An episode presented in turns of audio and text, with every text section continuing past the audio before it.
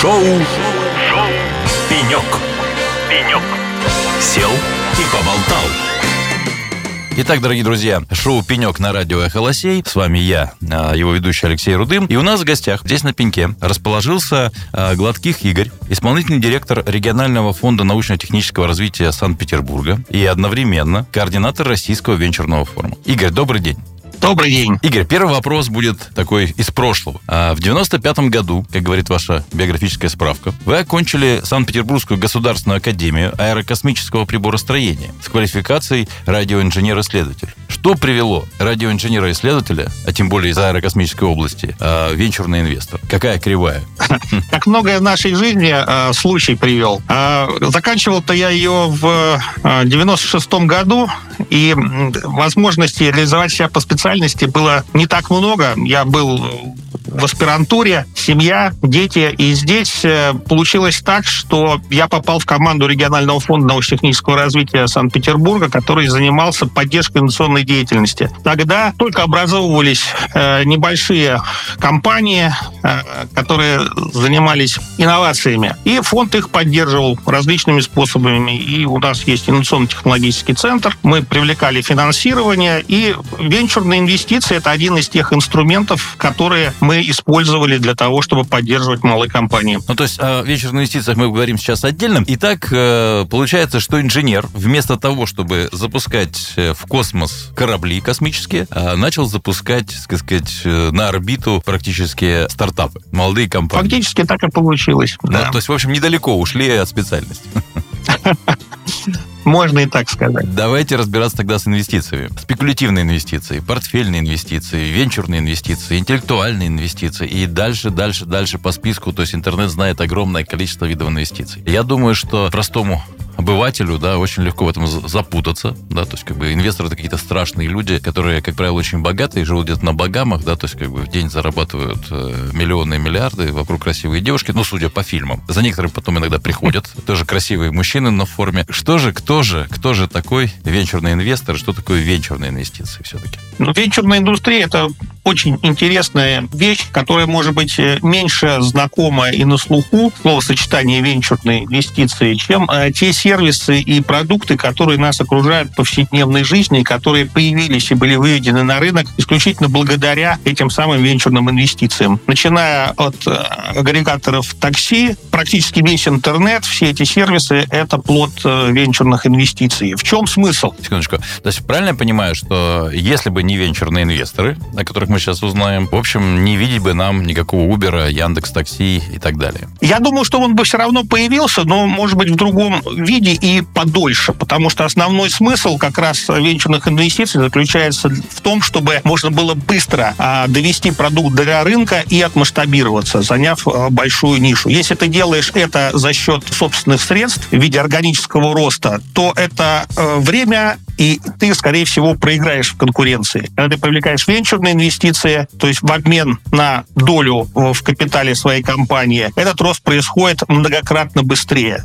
Мир — это конкурентная борьба, и выигрывает тот, кто успевает быстро вывести продукт и отмасштабироваться. Вот в этом смысл венчурных инвестиций. Это очень специфически остро отточенный инструмент, такой как скальпель. Это не красное солнышко, которое пригреет всех, но даст возможность вот этим там двум, трем, пяти процентам компаний, которые ориентированы на быстро растущие ниши, добиться успеха. Ну, то есть венчурный инвестор, давайте когда по пунктам, что называется, да, то есть как бы а, венчурный инвестор – это инвестор, который инвестирует в а, компании, находящиеся в какой стадии развития, как правило? Есть какой-то вот порог отсечения? Если, смотрите, э, венчурные инвесторы, они бывают тоже разные, да, так. есть вот то, что называется институциональный сектор венчурного рынка, да, это фонды венчурного капитала. Есть э, венчурные инвесторы э, частные, которые инвестируют меньшие суммы на более ранних стадиях. То есть фактически можно говорить о том, что там инвестиции от частного инвестора можно привлечь уже на стадии идеи или отработки прототипа. Если говорить про венчурные фонды, они смотрят на более поздние стадии стадии, когда уже есть продукт или услуга, уже э, протестирована бизнес-модель, и нужно быстро-быстро расширяться. Вот тогда приходят фонды с там, миллионами, десятками миллионов э, долларов инвестициями.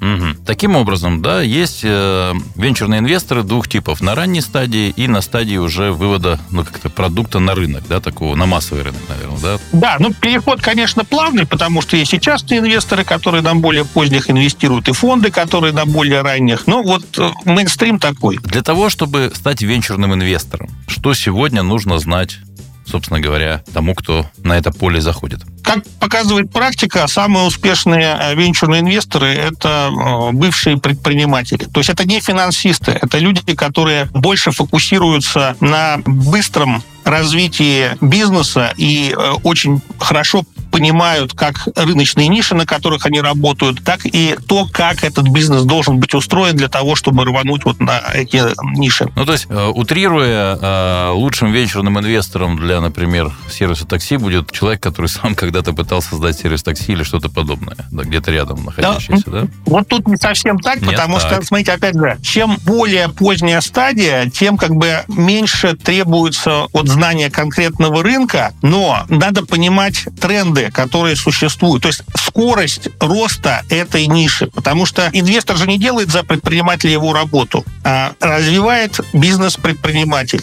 инвестор помогает ему как финансово, так и не финансово. Хорошо, а по вашей практике, вот, например, роль личности самого предпринимателя, там, руководителя этого бизнеса, насколько велика в том, э, даст инвестор деньги или не даст? Или он, то есть, что, что преобладает, личность, вот, собственно говоря, руководителя или, э, собственно говоря, тот уровень бизнеса, которого компания достигла, того уровня развития? Ну, на самом деле, конечно, все зависит от предпринимателя, и э, фигура предпринимателя, его навыки, способность э, являются определяющими, безусловно. То есть, как бы, э, деньги деньгами, но самое главное, это личность предпринимателя, его активность, его способность быстро выращивать бизнес. Ну, то есть, по большому счету, инвестиции происходят, как минимум, на ранней стадии в человека, да, в личность и в, собственно, в идею. Да, там как бы есть, есть баланс, безусловно. То есть и идея должна быть правильной, и человек должен быть правильный. Если эти два качества совмещаются, можно рассчитывать на успех. Если одно из них не в том состоянии, чтобы этот успех достичь, как бы будет неудача, которых в венчурном бизнесе достаточно много. А была какая-то статистика в свое время о том, что э, из стартапов, условно, из 10 выстреливает один. Да? Вот есть ли какая-то статистика на сегодняшний день, она как-то менялась, она больше, меньше, какие пропорции, или как это все выглядит? Смотрите, э, если мы говорим про стартапы вообще, да, как бы, то э, я думаю, что там даже меньше, чем один из десяти выстреливает. Если говорить про стартапы, которые привлекали инвестиции, то там может быть немножко и побольше. Тоже зависит от э, стадии развития. Понятно, что на, на более ранних стадиях процент неудач, он выше. Угу. Ну, то есть, в любом случае, венчурный инвестор вынужден иметь какой-то портфель, да, то есть нельзя... Ну, есть ли случаи, как это, венчурного инвестирования там, в одну компанию? Или все-таки всегда это портфельное инвестирование какое-то? Если говорить про фонды, конечно, портфель, да и частные инвесторы тоже набирают себе портфель, это защита от рисков, да. А в портфеле действительно э, несколько компаний списывается практически,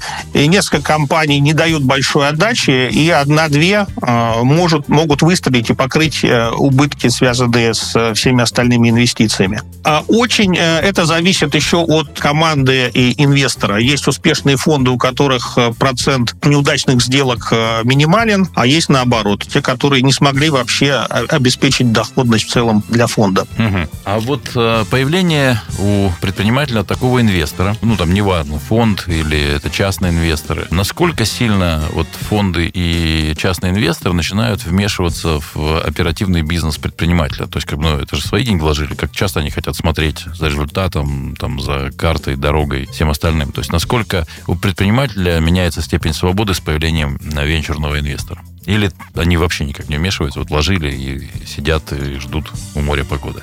Тоже по-разному. В основном, конечно, а, венчурные инвесторы активно а, участвуют э, в бизнесе, но как бы на стратегическом уровне. То есть это обязательно участие в совете директоров, это отчетность, это корпоративка, вот все, что связано вот с этими рисками, это все отслеживается, и это несет некие издержки для предпринимателя. Есть договоренности, связанные с тем, что предприниматель там не может э, выйти из бизнеса, есть э, много вещей, которые накладывают некие обязательства. Угу. Но, как правило, э, мудрые инвесторы, они понимают, что от предпринимателя зависит э, успех бизнеса. И стараются эти вещи минимизировать и оставить только такой пакет, который ведет к достижению максимального результата. Игорь, мы с вами поговорили о том, что такое венчурное инвестирование, как ведут себя инвесторы, как строятся отношения с предпринимателями. А давайте сейчас немножечко поговорим о форуме, собственно говоря, а, на котором есть возможность нашим радиослушателям встретиться с вами и с другими участниками. Задачи форума. Что такое форум? Это вот коммуникационная площадка между инвесторами и компаниями, которым требуется инвестировать. Это какая-то площадка, где рассказывается о новых инструментах инвестирования, там вырабатываются какие-то механизмы, дорожные карты и так далее. Что такое, для чего этот форум? Прежде всего, э, форум для, как с одной стороны, для участников э, индустрии, профессионалов, профессионалов, так и для предпринимателей и теми тех, кто э, интересуется э, возможностью создать э, что-то новое, новый бизнес, новый товар, новую услугу и вывести его на рынок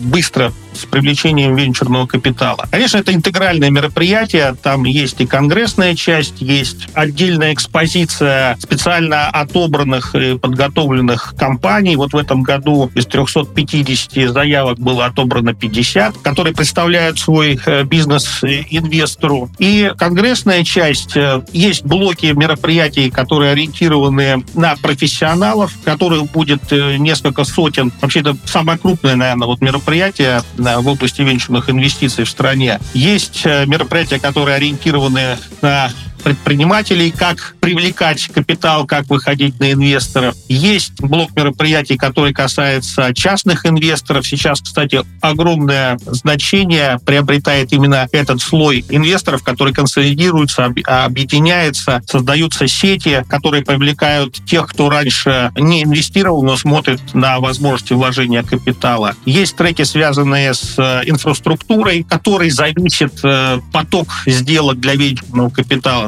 есть треки, которые связаны с новыми рынками, которые открываются у нас вот в нынешних условиях и так далее, и так далее. Большое количество мероприятий будет очень интересно. А скажите, пожалуйста, вот у меня возник следующий вопрос. А заинтересованы ли, в чем интерес для венчурных инвесторов в появлении других венчурных инвесторов? Казалось бы, да, ну, то есть чем больше становится охотников, тем, собственно говоря, меньше шанс твой добежать до большого зверя. Вот для чего э, нужно венчурным инвесторам, чтобы появлялись другие венчурные инвесторы?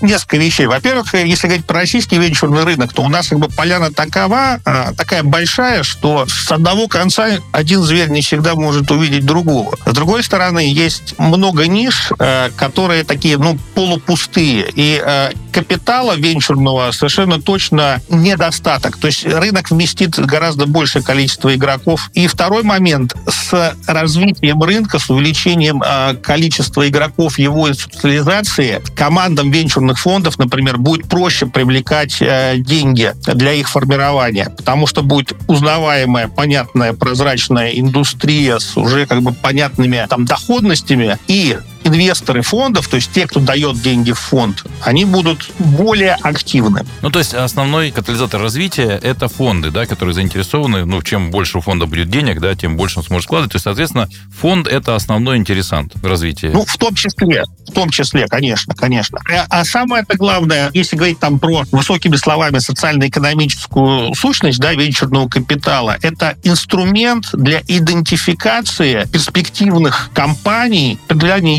возможности быстро э, занять новые открывающиеся рыночные ниши с э, высокой доходностью. Вот mm. посмотрите вокруг, вот большинство сервисов, которые нас окружают, особенно в интернете, это вот все, что создано венчурным капиталом. Нашли, идентифицировали команду, дали денег, вырастили. Mm. Как вообще учат э, венчурных инвесторов? Есть ли вообще какая-то, не знаю, там, школа вечер, венчурного инвестора? То есть, когда не просто ты там ну, сам набиваешь шишки на практике, или, или обучение происходит всегда у станка, то есть, собственно говоря, идешь берешь и смотришь, как делает мастер, и повторяешь его движение, там, пытаясь отработать, собственно говоря, собственное. Это такие, да, тоже знания, которые ну, во многом передаются как бы как от отца к сыну, условно говоря. То есть как бы этим вещам, ну как вот, можно научить предпринимателей, нельзя. Вот моей точки зрения, как бы обучить предпринимательству нельзя, но повысить его как бы эффективность за счет некоторых там определенных там программ возможно. Здесь то же самое. В индустрию приходят из разных сфер, как бы это и из э, финансовой сферы, и из предпринимательской сферы, и попадают в команды фондов, которые уже работают. То есть нужно пройти вот этот вот период подмастерья, условно говоря, и потом э, по мере сил э, дальше продвигаться. Потому что если ты выходишь на рынок и говоришь, дайте денег, я буду инвестировать, тебе как бы, деньги дадут с э, маленькой вероятностью. Будет первый вопрос. Покажи твой трек-рекорд, покажи там, те компании, в которых ты э, добился быстрого роста и успеха.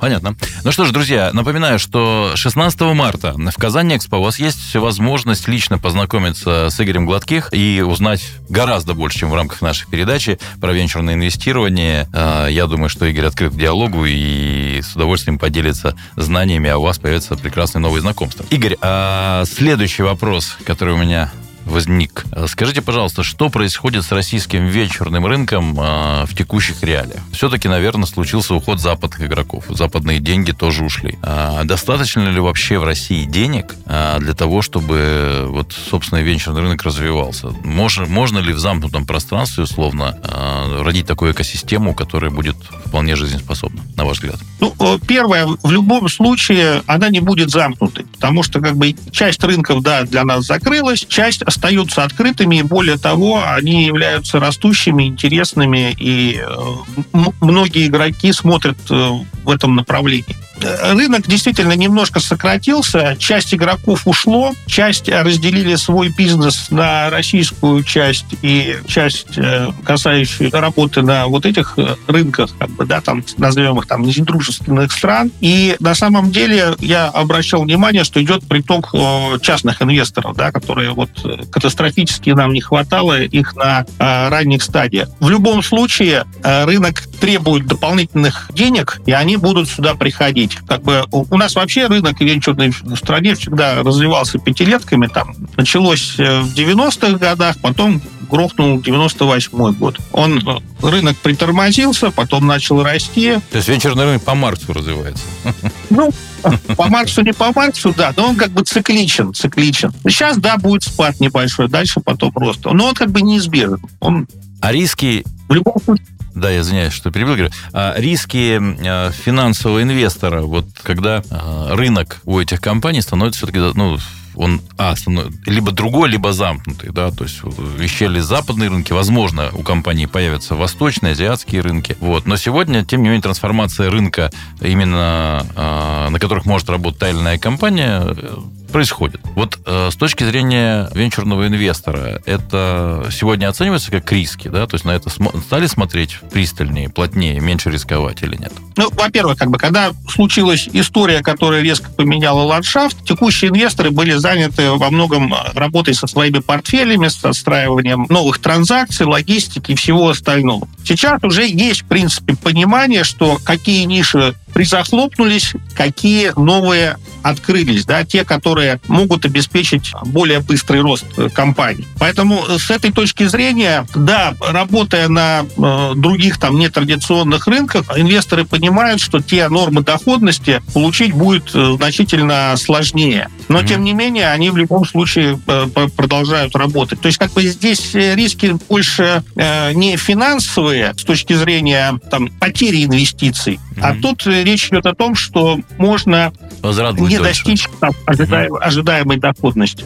Угу. Понял, спасибо большое. Наше время, к сожалению, подходит к концу. Что бы вы хотели пожелать э, всем участникам форума и тем, кто нас слушает? Кстати, а сколько в этом году ожидается участников на форуме? Ну, ожидается до трех тысяч человек. Три тысячи человек. То есть уже Казани, вот э, близких к этой индустрии. Ну что же, мне кажется, это серьезный вызов. Ну, в индустрии, но очень э, большой интерес со стороны начинающих предпринимателей, студентов и вот аудитории, связанной с теми, кто присматривается к сфере, где можно реализовать свои идеи. Ну что ж, вы даже прекрасно ответили на вопрос, который я не успел задать. Зачем нужно присутствовать на этом форуме и что он дает участникам? Э, вы на него только что отлично ответили. Ну, потом самое главное, это же контакты. Согласен. Коммуникационная площадка – это главное, мне кажется, что есть в этом форуме. Игорь, что бы вы хотели пожелать всем участникам, потенциальным участникам, радиослушателям компании? Сделок, прежде всего, успешных и реализации своих идей, новых знакомств, ну что же, для этого, мне кажется, есть прекрасная площадка. Это э, Российский венчурный форум. А сегодня у нас в гостях на пеньке был э, Гладких Игорь, исполнительный директор регионального фонда научно-технического развития Санкт-Петербурга и координатор Российского венчурного форума. Игорь, огромное спасибо за интересную беседу. Я думаю, что для многих наших радиослушателей стало более понятно, чем же занимаются эти загадочные люди, венчурные инвесторы, и сколько там рисков, и сколько там нужно всего знать, понимать и чувствовать. Спасибо вам большое. Большое спасибо. А это было шоу «Пенек» на радио «Эхо Лосей». С вами был я, Алексей Рудым. Оставайтесь в нашей волне, и вы, как всегда, узнаете много интересного, а главное, послушайте прекрасную музыку. Пока. Шоу, шоу «Пенек». «Пенек». Сел и поболтал.